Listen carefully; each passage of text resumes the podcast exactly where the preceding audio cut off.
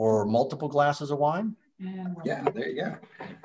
And uh, we are now live on Zoom. So both platforms behaving fantastic. And we're going to wait till the eight o'clock East Coast time because John and Ashley, you don't know, or maybe you do know that we moved out of Chicago to Naples, Florida. Oh, Uh, I did not know if- that. if- okay. If you aren't going to get to Napa, you might as well move to a city that at least it's close NAP, but has an ocean. And what we decided to do. Uh, Debbie And a big Long Jan- auction. and a big wine auction. So yes, Jan Kiefer, Kay Jurica, Peter Glick, hello sir, Sean Manning in Colorado, Stefan Meyer, very good to see you. And uh, we'll give this a little bit more time as we get to nearly the top of the hour. And uh, Facebook folks, feel free to comment to Ivy that is going to be monitoring that chat. We've got an awesome evening this week lined up. Super, super excited for SIP 34. Uh, and 34, very special number to all Chicago sports fans because I, uh, Walter Payton, who's greatest running back of all time. Uh, and it's probably the only football player I can remember with 34. Earl Campbell may have been 34. Um, and other than that, I'm out fresh out of football players from the 80s. So. so I don't know why I can't name any. Jim Brubaker is on, also from Colorado. And then Denise is going to comment in the chat line on Zoom so everyone can make certain they're communicating with everybody. Uh, but this is SIP 34, our Friday night feature with excellent winemakers, excellent wines from the Napa and Sonoma Valley. Uh, my name is Martin Cody, co-founder of Cellar Angels, and Cellar Angels is a private online direct-to-consumer curator of the fine wines from Napa and Sonoma that really aren't available in the retail setting. So these are the wines you discover on your third or fourth or fifth trip to Napa when you've done the large houses and you've gotten tired of being five deep at a tasting room and you have ventured off into the hillsides to meet some fantastic people and wonder, oh my goodness, why have I never been able to find your 100 case production? And there's a reason for that because the three tier system really doesn't work for the small producers, of which about 85% of them in the Napa and Sonoma Valleys are classified as small producers. So Cellar Angels is a company dedicated to their success. Founded in 2010, now going into our 10th or 11th year of operation. Uh, we like telling the stories of these great, great wine producers and even better people. And tonight is no, no exception, quite honestly, because uh, I say a lot that wine brings people together. And it was a couple of people that introduced us to John and Ashley. And I would like to introduce them to all of you. So without much further ado, John and Ashley Derr of Lampyridae Vineyards, welcome and thanks for spending some of your Friday with us. Oh, Yeah, absolutely. Thank you. Happy to be here. So just to give some folks a little orientation uh, geographically on where we are, over my shoulder is uh, probably the most challenging vineyard I ever had to get to. And it is up on top of Mount Veeder. And I thought we had a arduous task getting up there until our film crew came bouncing around the turn in a van with equipment that was strewn everywhere inside the van. And uh, I thought James was going to kill me when he got out of that van uh, because I think the road had a, I don't know if it was rain worn or had some potholes in it or whatever, but vans are not made for that, for that Right. drive up. But it is a spectacular piece of property. And Debbie and Philip Long, you guys are great for joining Doug Rutherford. But we were talking a little bit earlier in the pre-recorded session about the steepness of this hillside. And it is not a camera trick. This isn't Photoshop. This, I don't even know, do you guys know what degree slope that is? The block that you're kind of in front of there is just just approaching 30%. So So that's a And 30 that degree is slope. the- Or that's a legal limit of vineyards in Napa Valley is 30%. All right, so then it's probably 37 or so. Yeah. there is a very small portion of this block you're looking at that is over 30, but they allow you as long as it's not, it- they call it what's blended, meaning that you don't blend over 30%. But this, the area you're looking at, and then the block in the further block behind you, that's another one close to 25 to 30%. So they're, you're on Mount Veeder. I mean, there's just not a lot of flat ground up there. No, so so that's interesting the blending aspect. So you can have some spots that are 40, 45 degrees, but if you very Very small. small. It has to be very small. okay, so that's fantastic. Uh, but this is an extremely high location, and I don't know how you found it. So please share with me this is not one of those places where you're like, yeah, let's go up that road and see if there's a vineyard block for sale. Yeah, well, it goes back to Ashley and I were married in 94 in, in St. Helena. And shortly after that, we just started talking about what we, you know, really did we want to stay in Napa Valley? Is it, Napa? We had been there for a couple years and we were just trying to decide, is this a place? Ashley was looking at Cornell to go back to school and we just didn't know. So we thought, well, if we're going to look, let's just start looking around for, for land. And we love the Amador foothills. We love Anderson Valley we just didn't think we'd be able to stay in Napa because of the price. It just, even right. in 94, 95, it was, for us, it was still very expensive to buy property there. I engaged with a realtor, friend, and he said, Well, I have this one piece on Dry Creek. We went and looked at it. It didn't have water, which I, I knew as an hmm. agriculturalist we needed, you know, that was going to be a critical to us. He goes, I have this other piece up on the very top of Mount Veeder. It's difficult to get to wineries have come and looked at it and they they just did not want to take a shot at it they didn't understand how they could develop it into a vineyard so we went and took a look at it and yeah it, it was challenging the road actually martin was in is in better so much better shape than it was when we first went up there so uh, and I worked for a company at the time, or actually, I was consulting with a company, Pina Vineyard Management, who I ended up working for. They're one of the best developers in Napa Valley. And right. so when we took a look at it, I asked them if they could come take a look at it with me. They came to the around the corner. We got it to the top of the hill. They looked down and said, "This doesn't seem that difficult." So we ended up putting an offer in on it, uh, and we got 35 acres for $245,000, which in Napa that was crazy. Uh, it was that it, it, was unheard of uh, at that time. So we obviously we ran at it, and uh, it uh, turned out to be a good good decision. Yeah, you you could even get half an acre for that now, maybe three quarters of an it's, acre. it would be challenging. Yeah. yeah. We said uh, there was another gentleman on the other side of Mount Veeder who had started a development up there and just kind of ran out of money and wasn't able to kind of finish it. And so we had the vision, you know, for what the development could be. I think when we first saw it, and um, without that, I don't know if it was all tree covered like you know behind you, which was virtually what most of the property was. I don't know if we could have had that vision, but just seeing that, you know, that how you could kind of develop from there, it. Uh, you know, it gave us the the vision to yeah. Be able to see what we could do. So, so you got married in St. Helena. So you were already in wine country. Was it agricultural that brought you to wine country? Or? Yes, yes. Um, John got a job as a crop consultant up here, pretty much right out of college. And, and where, was, uh, where was where was college? Cal Poly San Luis Obispo. Okay, that's where we met in college and I was in what's called the fruit science program with viticulture, kind of as a concentration. Ashley was in ornamental horticulture. Interesting. And so, and where were you from prior to college? California or out east or Midwest? California. Yeah, I grew up in, and we're both uh, Navy. We had both military families. Um, oh, okay. I grew up mostly down in San Diego, and John, uh, his dad retired and, and moved to the Central Valley Visalia area. And so mm-hmm. he had worked in agriculture for a long time. I, I had a desire to study agriculture. So when I went to college, um, we both were in ag. And um, yeah, it was John kind of moving to Napa and us getting married that really brought us to Napa. I was more in horticulture um, with flowers and floriculture, and there just wasn't any opportunity here for that.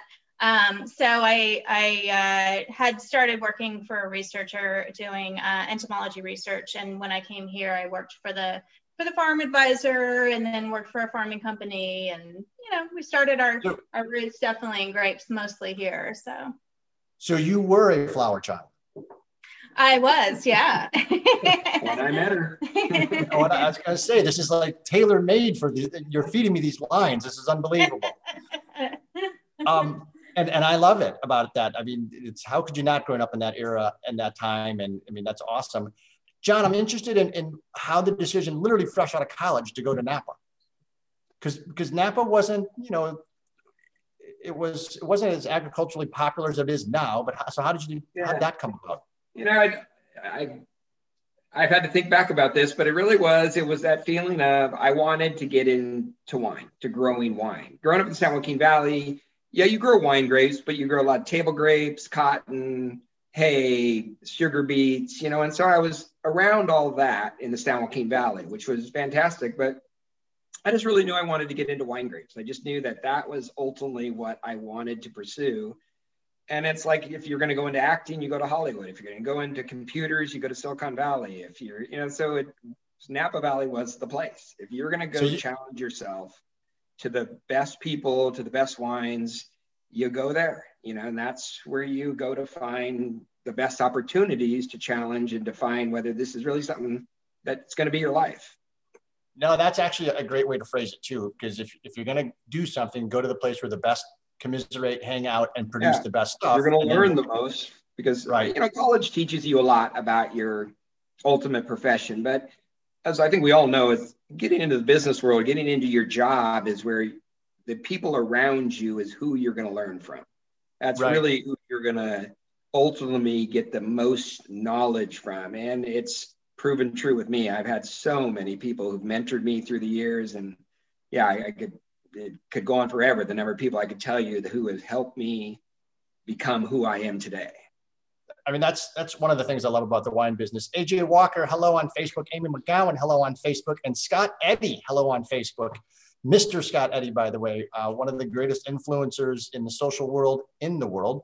Uh, I love the fact that you decided to do that, John and Ashley, that you went around for the ride, uh, because you, you, take a look at the people that have done that throughout sports. You know, I marveled when Annika Sorenstam decided I want to play on the PGA Tour. I've done the LPGA, but now I want to elevate my game and take it to where the boys play. So I, that's a pretty fascinating uh, character trait.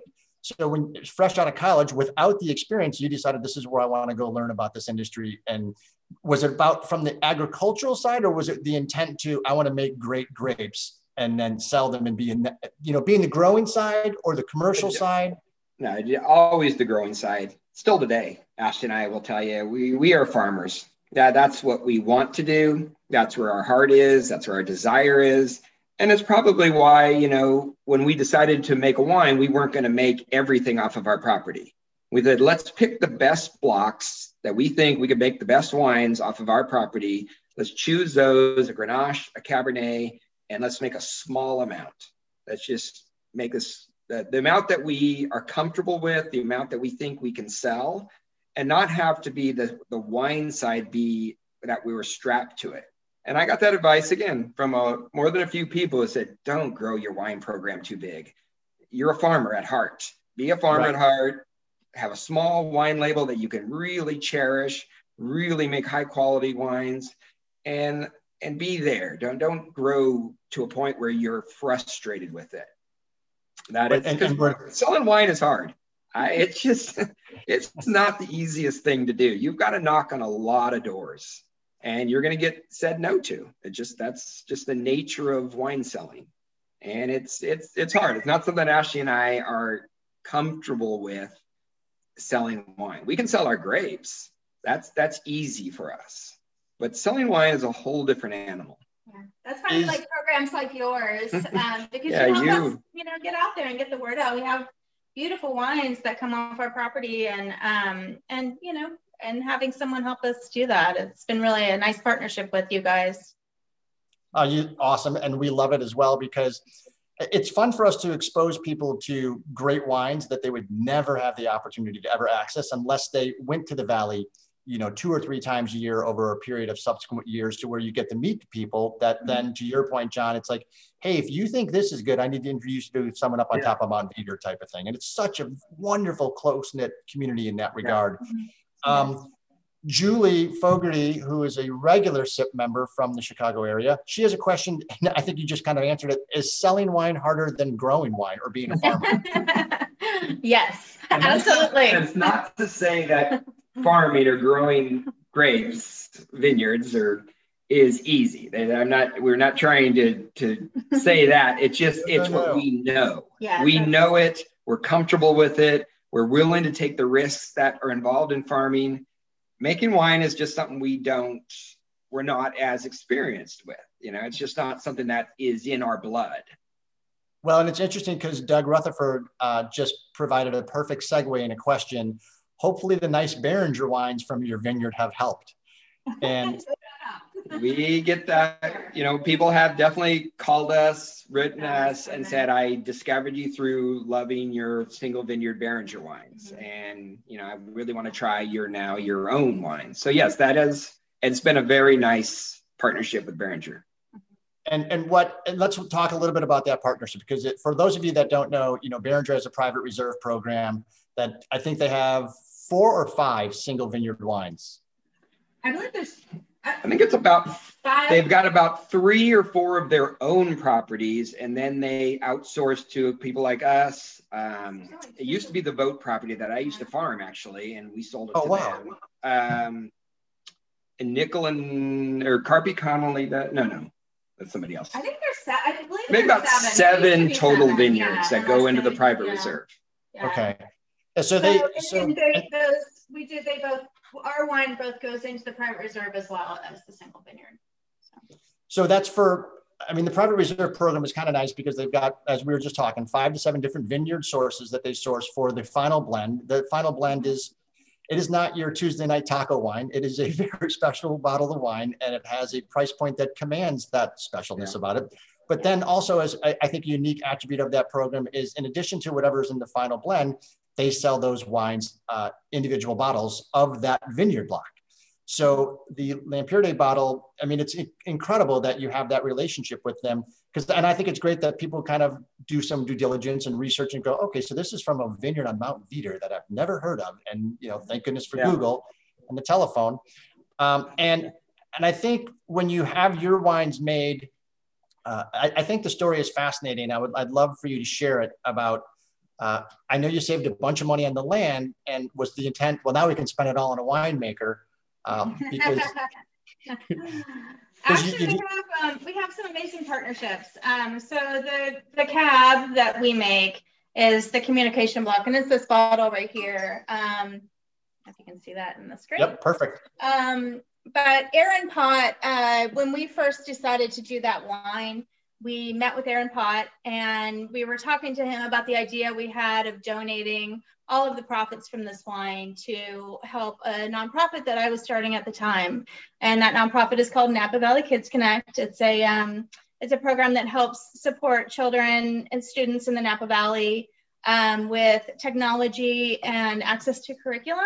Students that can't either speak or need assistance um, accessing materials to be able to uh, work on their curriculum on the on the computers um, or what have you. And so uh, when we met with Aaron, he said, you know, basically look no further, look look no further. I'm your man. You know, basically were the words out of his mouth. Really an amazing man. Uh, if you know Aaron, um, has a huge heart.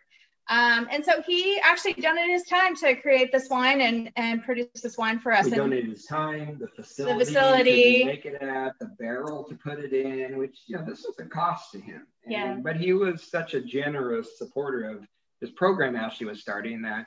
Yeah, we couldn't thank him more. He's, yeah. he's been a good friend for a long great, time and great job with our wine. Um, made a really beautiful wine uh, for, well, I think, for us and for the program and I think that's an important aspect of the story is, is the donation part because you hear a lot in Napa specifically, you know, with the cult Cabernets commanding three, four, five hundred dollars a bottle, and these winemakers that are heralded and, and walking around on rare earth. And then you hear about a story like Aaron, who says in the interview process, stop looking for a winemaker. I'm your guy. And oh, by the way, I'm not charging you for a thing uh, just because he's so moved by the mission of what you're doing to donate these proceeds for this program. I mean, that should be on the front page of Spectator. That's the type of yeah. story that endears people to the to the region. And I, I wish there was more of it. And Scotland Kiefer, also from Chicago, uh, Scotland, you're right. Uh, because he says, I'm sure it's easier to sell once people taste the wines because the Grenache is awesome and the communication block is great too.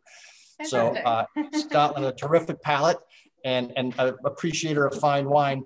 So you have, um, I think that actually, since we talk about Cabernet, we've talked about Grenache, I'm going to ask the first poll question.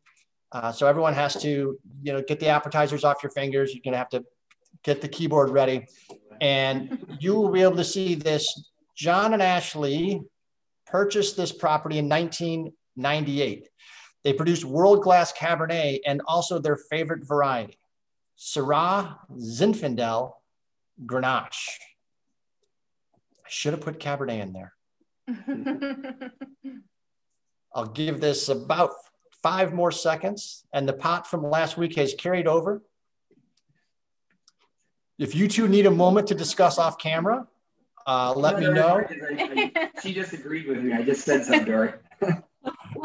All right. Uh, so the answer is look at those smart people. Look at those numbers. you know, Mark, right. but it's, I just said to Ashley, I said, you know, it's interesting because when we bought the property, our very first acre we planted was Zinfandel. Because at the time, well, Zinfandel was not Grenache. I don't even know if we knew what Grenache was. Yeah, we love Zinfandels, A. Rafanelli, the Ridge Zinfandels. I mean, that was our favorite wine at that time. And so we, the very first acre we planted up there, we said we're doing Zinfandel because we may be drinking all this stuff. Who knows? so and so Zinfandel really, and it still is one of our favorite varietals. When it's uh, done well, yeah. When, when it's, it's done well, yeah. If it's not over, if it's not too big, we don't like the big ripe zins. No, and it's funny because I had that information that Zinfandel was your favorite, and then Ashley corrected me yesterday. Yeah, well, so, well I think it on the website, honestly. um, but yeah, so once we started getting into more of the Rhone varietals, that's just the direction yeah. that we've got. They're so drinkable. They're so beautiful with food. Um, and, and and how did you get into the Rhone varietals when you live in cab country? It's just what we were drinking yeah. honestly you know it's just what we gravitated towards. And so after kind of years of that we decided to when we were doing our next phase of planting after we had our you know our cabernet all planted in the one acres and still there um, we just said you know i don't i don't want to grow cab anymore. I want to grow something different. I want to grow something that we want to drink. And so we planted Syrah and Grenache on basically the hillside that's yeah, farthest behind you, right um, off to the right. Um, and right where that tree, yeah, right yeah. where that tree is in the middle of the block. And so we planted an acre of Grenache and an acre of Syrah, and it really, those there, really have turned out to be absolutely gorgeous wines. So. Yeah, and Martin, I think you'll find if you ask, I ask hundred percent of the winemakers in Napa Valley, the actual winemaker people. Right. Cab is not their favorite wine to drink. I'll guarantee you, if they're honest with you, they, they, don't, they drink oddball wines. They're looking for things that are strange, that are unique, because we all have access to Cabernet here. Right. We can drink great cabs every day, but most of the great winemakers in this valley, you'll find Grenaches, Trousseau Gris, you know, these, these interesting varietals they'll come up with it. They come to your house, they don't bring a Cabernet Never. No. They're going to bring no. something interesting, really. And especially if, you know, given Aaron's background and he's right over the hill while the crow flies, you know, Aaron's not bringing a cab to your house. No. no. you know, his, uh, his, I don't know if he still calls it it, but he used to be Chateauneuf du Pot. That was his, his vin, little vineyard. Does he? Okay. I didn't know. He still calls it Chateauneuf du Pot. I love it. and, it, and it's interesting because because that's actually you know where Grenache comes from in the Rhone Valley, and uh, some of the most expensive wines in the world are Chateauneuf yeah. and and Grenache is the main grape in those wines. And so, and and Ashley, you're 100 percent correct. They are so good with food, mm-hmm. and and I'm going to show folks um, this bottle because that is the bottle we're drinking out of, and it has got an incredibly unusual label. So walk me through the label because the front label doesn't have a word on it. Which legally means it's the back label because you have to put the alcohol content on the front label. So the, the back label that looks like the back label is technically the front label. Legally, it's the front label. But and the hill behind and the hill behind me is 30 degrees. I get it. Exactly. You guys are just to be, just to be clear. right. Look at John. I don't know who's listening, but just yeah. on the legal side of things. yeah, who's out there? Uh, anyway, uh, originally our vineyard we called Firefly. From the top of the, the hill, Ashley's mother's from the East Coast and, and father. And so when we first took them up there, you can look out from the hill, that tank off to your right or your left, off to the right of the photo up there, and you can see San Francisco and the whole Bay Area and all the lights blinking, and it's a beautiful view. And her mother said, God, it looks like fireflies out there. And so we're like, oh, Firefly, that seems kind of, we hadn't chosen a name for our site. And so we thought Firefly. Well, a buddy of mine who runs a large label company calls me one day and says, Hey, I'm running like a 50,000 run on a Firefly Ridge label. I was like, what? So Safeway had used the name. So we realized, all right, that's not going to work. Uh, we can't, uh, we're not going to fight them for the name. And so Lampyridae is the family of insects that contains fireflies. So under the, the family, you'll find fireflies there. And so we decided to change the name to fire to Lampyridae. Ah. So, so being that lamp, we had originally the label was going to be just an old style flange lamp. And Ashley's brother, when he looked at it, he says, you know, you guys ought to incorporate the wings of the firefly into this, your label. And we're like, oh, that seems like a pretty cool idea. And so we approached our, uh, the gal who's doing the design and at, told her to add it and she loved it. She just said, this is so cool. So she worked on it and it kind of, this is what came from it is the, the lamp with the wings of the firefly. I love it. And, and it's because it's an absolute conversation starter, number one. Yeah. And, and, and since great wine brings people together, uh, it usually has conversation and great food. And so when you have this wine, and by the way, let's continue with that legal theme. So 14.8% alcohol. So we know there's plus or minus three, right? Type of thing. Um, but but if if great wine brings people together for great food, what foods do you most enjoy and have you learned that pairs very, very well with this Grenache? I like Fruit Loops. I mean, uh, you know, I think the thing about Grenache, it goes with everything. We've had we have it with salmon. We'll have it with pork. We're certainly going to have quite a few bottles at Thanksgiving. It's to me, it's yeah, it is. It, it is really we it, we released this right around Thanksgiving, and it is it is so perfectly paired yeah. with Thanksgiving dinner. Um, yeah, all the things, the cranberries, and the you know because you you get the notes when you drink it. You get these notes of kind of the bigger blackberries and blueberries and cherry notes and it just seems to be a wine that fits so beautifully with that mm. introduction of fall. It's not over, it's not overpowering with, um, with the lighter meats, you know. No, and even at 14.8, we joke around a little bit. That seems high. There's no heat in this at all. It's incredibly no. well balanced, very well balanced. Uh, and judging by some of the comments, uh, Nick Schramm, this is pouring very nicely. Jeff and Jane Greasy, and Jeff and Jane Greasy, I'm just going to raise a glass to you because You've been here as many times as we have, 34 weeks in a row. We ha- we have to be here. You choose to be here. So, so thank you so much for that. And uh, Stefan, you also are, are you. Stefan actually says uh, he thought the label was very intriguing, and his wife is an artist, and she was elated when she saw the label. So, yeah, I, I think that's it's a neat aspect of it because it's a challenging part of like you talked about earlier selling wine is difficult. You have to make all these decisions like oh my god what kind of label are we going to have? What is it going to look like? We don't want it to be pedestrian. We want it to stand out. I mean there's a million decisions on it and this just absolutely pops is unique. Uh, so congratulations on that. You did great. Thank you, thank you. Uh, but as we all know, the label can be fantastic, but if what inside is not good, uh, and this is amazing. So I'm intrigued that the Thanksgiving dinner, because I would not normally have thought of Grenache. And now I'm sitting here thinking, why wouldn't I? It, there's yeah. so many hearty dishes on that table. It is a really beautiful wine with the with the dinner. And you know, that has pepper in it and and all of those deep fruits, um, which just bring out such great flavors. Yeah, I'm excited about it because there there might have to be another bottle of uh, this opened up a couple weeks down the road uh, when, when we do, when we have that bird. Uh, I am going to show some folks uh, just a, a little spot that we like to do called Google Earth uh, to kind of show folks where you are. And it, it is, I mean, everyone knows that we, we always start with wine region uh, because for us, it's the most important area of the world. And it is always Napa and Sonoma. And so when you look at this mountain line, and, and you're not that far out of Napa from from where you guys are located. We, as you yeah. enter across our, we actually enter through Sonoma. As you guys are coming up that awful road, that you're yep. actually in Sonoma at the time. When you come through our gate, you cross into Napa. So we're literally on the county line. So let's just zoom in there so everyone gets a perspective on this absolutely spectacular piece of land.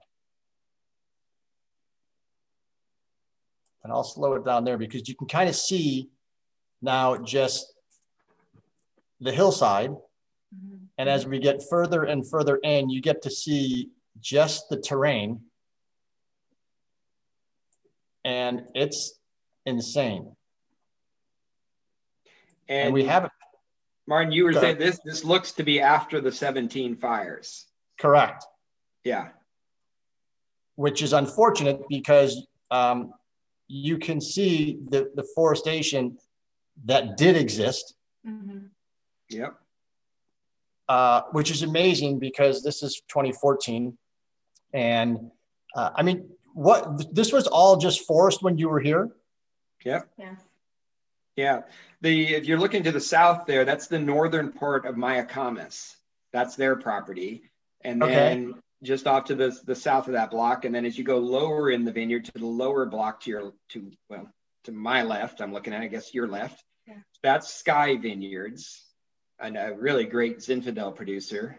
And the, the kind of off to our northeast from here would be the old Chateau Potelle properties and yeah, there's just, it's really interesting when you really get a sense of what's around here.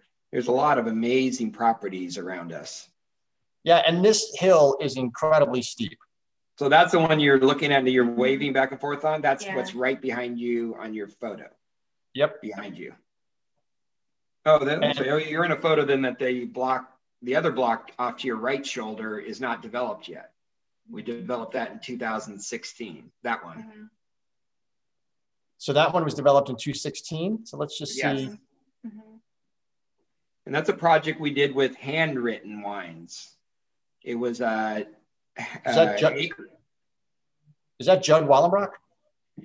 It's Jessup Cellars, and handwritten yeah. is their high-end Vineyard Designate wines. And so yep. what we did is we, um, with Rob, Rob, I grew up with Rob um, in the San Joaquin Valley, and we always thought about wanting to do a project together. So that block there is an acre of Cab, acre of Cab Franc, and about a tenth of an acre of Petit Verdot. That our goal is to pick it on the same day, which isn't done a lot around here, and co-ferment it.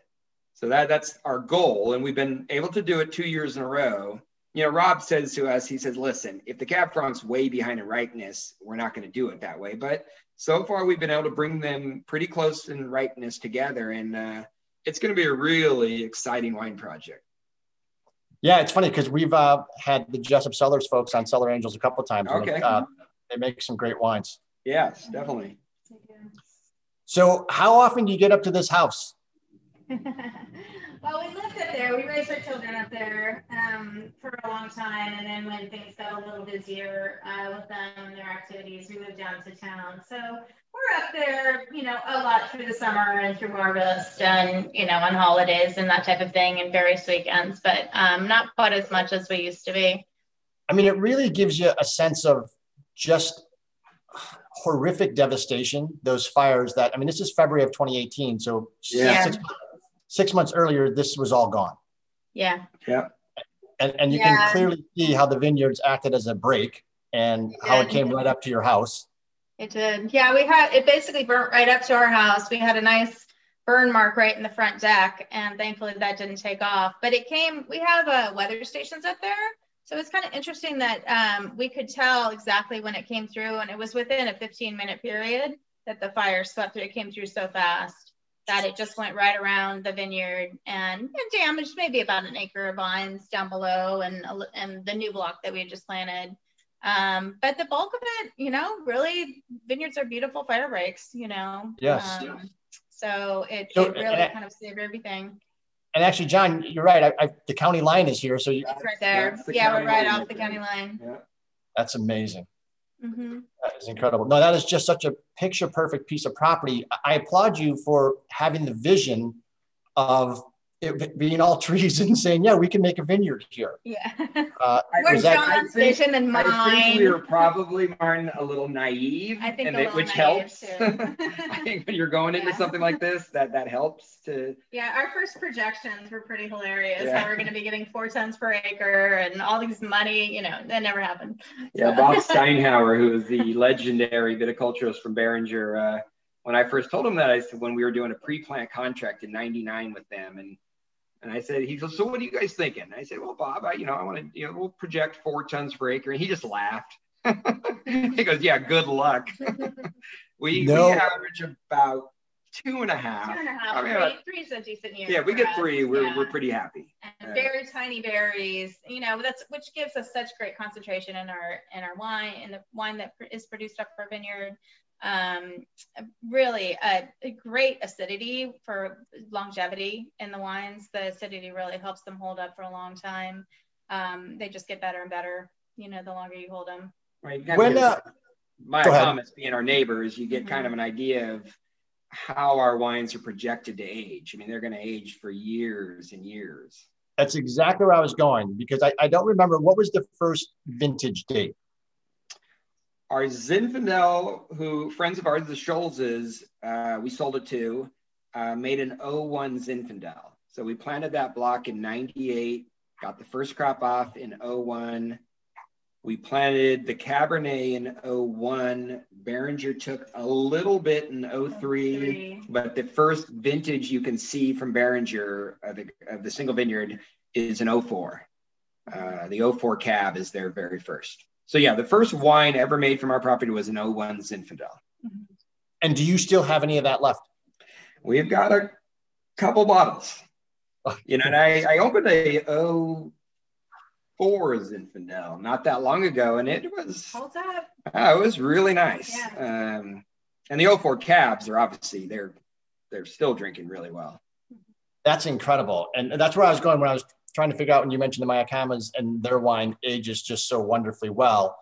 And and John, your your agricultural background, you know, what was it about this particular site? Did you do soil tests? Did you? I mean, what was it that drew you here that said, yeah, this is actually, I think this can be okay. So let's go get a, a second and third opinion.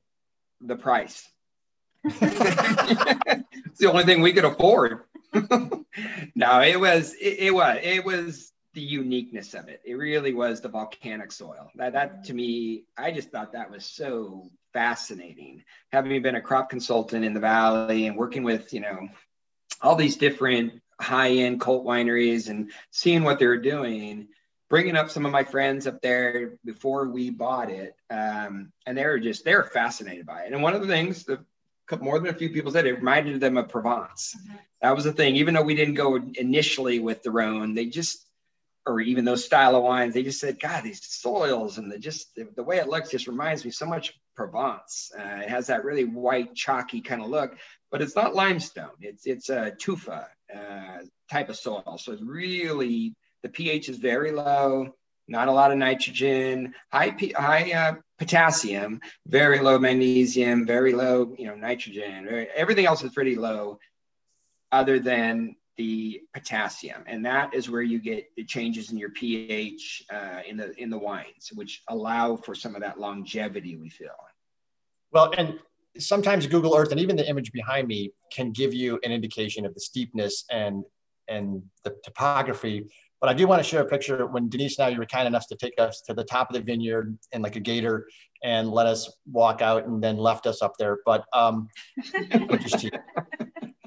so so this is, uh, I mean, there's a geological uh, site up there or something, right? Yeah. There's a path where, and so we walked and went out there, and this is overlooking all of Napa Valley. But yeah, you, you go two or three feet to the right or left there, and uh, one person's coming back, and the other one's going to have to face yes. some, and they're, and they're going to face some questions.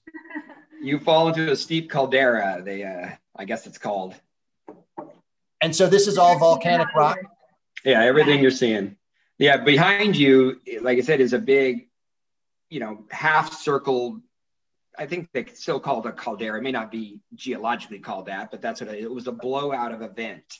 It's not, you're not standing on the actual volcanic peak, the old, you know, thousand, thousands years ago. That's actually over on the Mayacamas property. So what, what you're oh, looking wow. at, what you're standing on is what, what's called a side vent that blew out and blew all of its rock and all that toward the Napa Valley which deposited there, you know, whatever, a million years ago. Well, and it's, I think you're at 2,500 feet. Yeah. The vineyard is, yeah. Mm-hmm. And that's and the peak. You're at the peak up there, which is 26.5. So, yeah. Yeah, that's incredible. And I like, there's, there's a great picture on, I think on the Cellar Angels website right now of you two standing, and you can see San Francisco from parts of the property. Yeah. Mm-hmm. yeah, the very top of the hill, you see the whole Bay Area. We've we've done uh, Fourth of July up there quite a bit, and you can see like 35 different sets of fireworks all around the entire Bay Area. It's pretty fantastic. That does not stink. That that is. Uh, really, They're not cool. very big, yeah, but you can see them. you can see them. but it's uh yeah, but I mean, I think the most people I've ever seen, it's like, oh, we caught two towns worth of fireworks. but no, you guys have caught 30. Yeah, there you go. Yeah, so, so uh, looking at directly south. Yeah, that's, uh, and you can now see just how dense those forests were. Mm-hmm. Yeah. And then right below, uh, this is the house where all that fires burned right up to the house. Yes. Mm-hmm. It's, it's, uh, you're right. It's a pretty special place. One more hang on, uh, mission control tells me she has one more picture. And we used to have the, the tune to Jeopardy, but we wrote. That's good. Uh, yeah. Lunch on the terrace. Yeah. another day in another day in life. work, work, work. Work, yeah, work, work, work. This, this uh, is all this, we do. This, charcuteries and decanted wine. Yep. exactly. Uh, but you do get an idea of how steep that is because that that was after the shoot with John and Ashley, who were gracious to uh, host us up there. And uh, I, I, really think that uh, I'm glad you're doing what you're doing. I'm glad it's going well because it's just magical what you've been able to produce. And uh, this Thank Grenache is, is singing. What is you know what's in store for you in the future? You mentioned earlier look we don't ever want to be slaves to this type of thing because we're at x thousands of cases and it's all consuming 24 7 so what does the future look like for each of you in this in this crazy business? Well um, so we've kind of expanded. Um, we we have a farming company and we farm about 100 acres of mountain mountain vineyards now. Um, and that's you know very rewarding. It's very rewarding to you know to be able to um, have a, a, great crew that we can, um, you know, do some really great work around the Napa Valley and give, you know, give them a, a livelihood really. Um, so that's been really rewarding. We, we always will make probably a very small amount of wine. You know, we're, we're at 150 cases now, 50 of the cab and 100 of the Grenache. Um, and I think that's a great level for us. You know, it's, it's still something to present from our vineyard and, um, but but not too much to have to um, you know really be a slave to it. Um, and then you know farming our own vineyard and and uh, I don't know. I mean, I'm not really sure beyond that. You know, we're pretty we're pretty pleased with the way things have gone and and the work we've been able to do. And uh, the, the, the hundred acres that you farm uh, is that for two or three producers? Is it for one? Is it for a half dozen? We have 11 clients now. So some are very small. We have a, a couple of 10 acre vineyards, but yeah, yeah, but all mountaintops. So, so our crew doesn't love us that much because they go from our place all the way to the top of Atlas Peak to the top of Angwin to, you know, we are, a, we are a little spread out.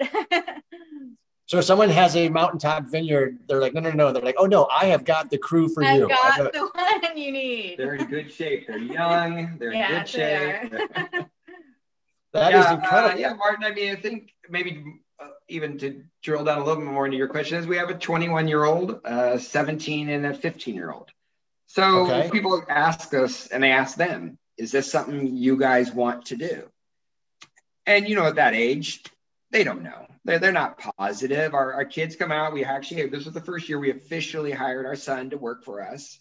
He uh, he's driving tractors. He's delivering fruit with the flatbed out of these properties. You know, he's really shown to, you know, be very, he always has been very responsible. You know, he's been driving tractors since he was seven years old, but seeing him drive he, out of there in the flatbed. Is, is he the 21 year old or the 17? No, 17. He's 17 now. He was 16 this year. And so okay. he just got his license. And so, you know, he, people were like, you're going to allow him to drive the, your flatbed with four tons of fruit down this road, off this hill. And I was a bit nervous. And I think Ashley was too. So he asked me, he said, Dad, could you just drive it out the dirt road and get me onto the pavement and I'll take it from there? so I said, Yeah, no problem. Yeah. So I got him out to the end of the road. We switched. He took it down, delivered it to Beringer, delivered to Handwritten, and you know, it was, I think it was a really um, empowering moment for him to be able to feel like I can do this. You know, it's something my dad, my mom has always done, but you know, so, but again, I don't know if that's something he wants to do in his life. And our 15 year old daughter, we don't know whether she wants to do it uh, in, in her life as well. And so we encourage them, we try to get them involved. Um, as much as we can, but we don't make them work for the company. And I, I just right. we want them to come at it organically and not feel like I always had to do this. I hated it when I was growing up. And so we'll see. But they do understand yeah. it's a family business. This, this, is your responsibility this time of year. Yeah. So I, that's, you know, there's certain things that we require. And, and I think they appreciate that, you know, hopefully. no, and it's, um, I, I like that kind of that, that adult right to passagehood you know kind of like oh okay I, I, was able to accomplish this type of thing so I, that's a huge empowering moment for him yeah we and, so. No and, and we were joking uh, prior to starting that when i was 17 i was making certain my fake id didn't get confiscated yeah. i was not I, and i would like I would like to have a show of hands in the chat line, please. And, and everyone bear me out, ladies included. I'm sure some of you had fake IDs back in the day uh, with your driver's license. I learned an interesting I learned an interesting factoid about Mission Control who used to make yeah. fake IDs. So uh, that uh, oh, I thank Nick Schramm. Thank you for bailing me out. Nick had two fake IDs. So Scotland Kiefer, I got, he was in. Huh? Yeah, Scotland had all my fake IDs taken away at a bar in DC. So see, all of us were from a, from a similar era, and some things don't change, but that, that's a riot. Doug Rutherford I says, no, I was too chicken. there was a bit of trepidation, but if you you know if you grew up with uh, older brothers and sisters like I did, they were usually your your supplier. That's exactly. so, but you're right. There's and and there's a lot of changes now. So I don't know how parents are doing it uh, these days because there can't be anything that a child can pull over their parents. Yeah, I know exactly. uh, we, we feel we that way. It's the technology. The, te- the technology still stops us in our tracks, so they can get around all our our uh, yeah. blocks on technology. So that that I haven't figured out yet. Yeah, we'll see. yeah, that's it's a very good point. We think they aren't pulling anything over us, and then when they turn 21 or 22, or they get married, they're going to start showing you some yeah, pictures. We realize exactly. I, I, like uh, Stefan says, I never needed a fake ID. I grew up in Germany. The drinking age was 16. There you go. Exactly. So I do have one poll question that kind of uh, dovetails off of this subject. Uh, because I, I love the agricultural aspect because you really have a connection to the land and and you are farmers i grew up on a farm didn't do you know it was row crops uh, beans and corn in the midwest but it wasn't anything like what you're doing but I, am always curious if in fact if you weren't making wine and meeting great people we would be developing healthy agricultural plant strains for human consumption uh, we would be remote vineyard consulting from a beach uh, we cannot think of doing anything more satisfying than wine. And, and so I can already see answers are all over the board. Uh, and the nice thing is, is that uh, I don't want to say our, our supporters cheat and use, use their smartphones to get some of these answers in weeks prior. Uh, but this one they can't, they can't research. So, all right, I'm going to give this five more seconds. Four, three, two, one and it is all over the board. So we've got develop healthy agriculture, remote vineyard consulting, or cannot think of anything more satisfying. So if you weren't doing this, what would you be doing? Uh, if we weren't farming grapes, we'd be farming. I mean, honestly, that's really where our passion is. Is um, you know, farming, farming some really beautiful crops for people to enjoy um, food and and wine go so well together. But um, farming's our passion. You know, that's what it, there's so much uh, so much benefit we see from um, really good work in with the soil and. Well, Ashley said to me not that long ago. She said, "You know, what would it, what if we were to sell the vineyard and buy a big cattle ranch somewhere?" and I was like, "A cattle ranch? I don't know anything about cattle." but I, yeah, yeah, and that I don't know. Yeah, just something to do with the land and raising something. I think is what Ashley and I have always loved to do. It's it's a it's a challenge. It's interesting, and so yes, it would still be in some form of farming. Well, and I find it interesting how you got into farming if you both grew up in military families. Uh, I don't draw the connection there. Uh, John actually works, uh, he's been walking fields since he was 15. So, um, growing up in San Joaquin Valley, right pretty much all your friends are farmers it's you know just you exactly. just who you are when my dad retired uh, from the navy and we moved up there to where my grandparents lived it just i just grew up around mostly farm kids or dairy kids or and it just I loved it. Now, every father, friends of mine, when I would tell him I wanted to go into farm, he said, "Don't do it." I mean, because the San Joaquin Valley is a, it's a tough place to farm. Commodities out there, you know, when you're growing cotton and it's doing fine one year and it's horrible the next year, it's it's a it's a little bit in some ways harder life than growing great wine and knowing you have a product that somebody's going to contract to you for for many years. And so I understood kind of what they were getting at, but I just love what they did out there. I, I just I love the idea of farming, and so yeah, I just it was something I from a young age I was going to do. Well, I think it's awesome that you're doing something connected to the land, and and farming is difficult. Growing grapes is, I think, really difficult because there's so much outside of your control. Yeah, and that's been the most frustrating piece in the last few years is it's the fires and you know what's been going on um yeah. you know in california.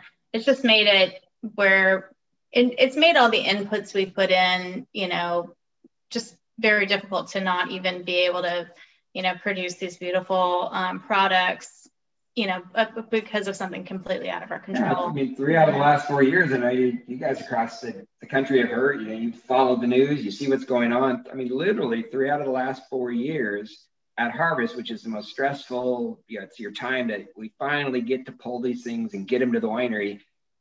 And you're told you can't even get to your property because the roads are blocked, fires are going, and it, it has just been a, it's just not something we were prepared for, yeah. I guess. You knew you're going to deal with drought and you know water and pests and, and frost years and those types those things were kind of inherent with farming. Things. It's the, yeah, it's the fires, the fires the been, change in California that's been yeah. the most difficult. And I think most of us, if you asked most of us in this industry, would I think have a similar answer. At least we all, as we talk, we all just we just can't understand in some ways what we've been going through. Just trying to just be farmers, be winemakers, and yet at our most critical period, we're dealing with something completely out of our hands. And yeah, it, so it's, yeah, it's been a challenge. And, and it's and like we talked earlier, you know, there's no guidebook for that. Um, you, you, can take the pests, you can take the insects, you can take the frost because that's all yeah. part of farming. Uh, the drought years, the excessive heat years, uh, but but fires, earthquakes, I mean those aren't anticipated. Yeah. and so it's it's uh, crazy. I do want to show uh, now that we know that this is an absolute perfect Thanksgiving wine, where people can find this wine. So if you go to the Cellar Angels website and you are not on your profile page, you can go to wine and you will see uh, the ability to order not only virtual wine tasting kits uh, for Thanksgiving that we've prepared for you, but also the Lampyridae Vineyards 2018 Grenache. All right. So uh, this is a steal of a Grenache, only 100 cases made, as you just heard. Uh, it is going to pair with just about everything on the Thanksgiving table, uh, not mac and cheese, Sean. So I know that's a regular staple item in the Manning household for things. Actually, Sean is a excellent cook when it comes to smoking meats. So I would imagine this would be simply fantastic with uh, ham, brisket, and those sorts of things. Uh, but it really is something special. And so I, I want to just let people know it's on the website right now. Next week, interestingly enough, we have another Rhone uh, Jeff Loomis. And Jeff has, this was actually named before the fires, but this is called Ember. And, and, and Jeff is the only 100% Rhone varietal grower in all of Napa. So he doesn't do anything but Rhone varieties. Okay, yeah. And I encourage people to check out the Thanksgiving kits. Uh, definitely grab some of this, this Grenache. I know we will. Uh, because as the famous, I think it was Remington that said, you know, I'm not just the owner of the company, I'm a customer. So, uh, so, so we we drink what we buy and buy what we drink, and this has been spectacular. Uh, you guys have been amazing. And, and is there anything that we should know in, in closing that we don't already know or that you want to leave the audience with? I'm taking her out to dinner tonight after this. we had somebody. All right. Uh, yeah, it's a Friday night date night. So. Yeah, it's early here. no, that's fine. Well, Napa's opening up. You know, we've we're at I think at 50% capacity yeah, now, and we have a lot of outdoor yeah. dining. It's it's got a little cold cold today. It's this is the first day of kind of yeah. It's a beautiful it's a beautiful place to come visit right now. Yeah. I mean, the wineries are open. The restaurants have sidewalk dining. It feels like you're in Paris or you know somewhere in Europe. It's really uh it's yeah. really a, a beautiful place to be, especially this time of year. So yeah, the cool if, is interestingly brought a new dynamic to Napa. We didn't do a lot of, for whatever reason, outdoor dining, mm-hmm. and it's really mm. pushed all the restaurants. We built every restaurant has built a parklet now outside to sit, you know, in the parking spaces and yeah, it's really created a very interesting. Yeah, we were talking to one of the supervisors a couple weeks ago, and I said, "What do you think? Is this going to continue?" Because I don't see why we wouldn't. Yeah. It's really created a really vibrant, interesting downtown that we didn't have as much of before, and so that's really exciting. We really like what it looks like that's actually pretty cool because I know they, they shut down a couple streets in Chicago for a couple weekends to try it out, but I can definitely see where that would have appeal in downtown Napa from uh, it sure. provides that whole international bistro feel and yep. people are sitting outside. That's a great idea. The weather's so nice most of the year here, so um, it really is beautiful to be outside. So. Well, we are. By the way, if someone wants to come taste your wines, can they do that? Yeah. Yeah, we do do small group tastings up at the vineyard. Um, it's a commitment, as you have explained, um, to get up there and to be there. But if, if people want to come, absolutely. So. Perfect. Well, the next time we are out there, we are going to see you in person, and uh, we hope to get out there soon. Uh, I can't thank you enough for the hospitality. Your your graciousness knows no limits, and the farming and agricultural side of this business is extremely difficult. So thanks for putting in those hours. Uh, as we always say, the proof is in the bottle, and you guys uh, just do it so well and with so much commitment and heartfelt praise that uh, we are humbled to be able to spend some time with you. Awesome. Well, thank, thank you. you. so much for having us on here and thinking Thanks of us. everybody and, yeah. for spending some time with us. Appreciate you got it. Stay safe. Be good to every. Be good to one another, everyone, and we will see you next week. Cheers. Take care. Bye.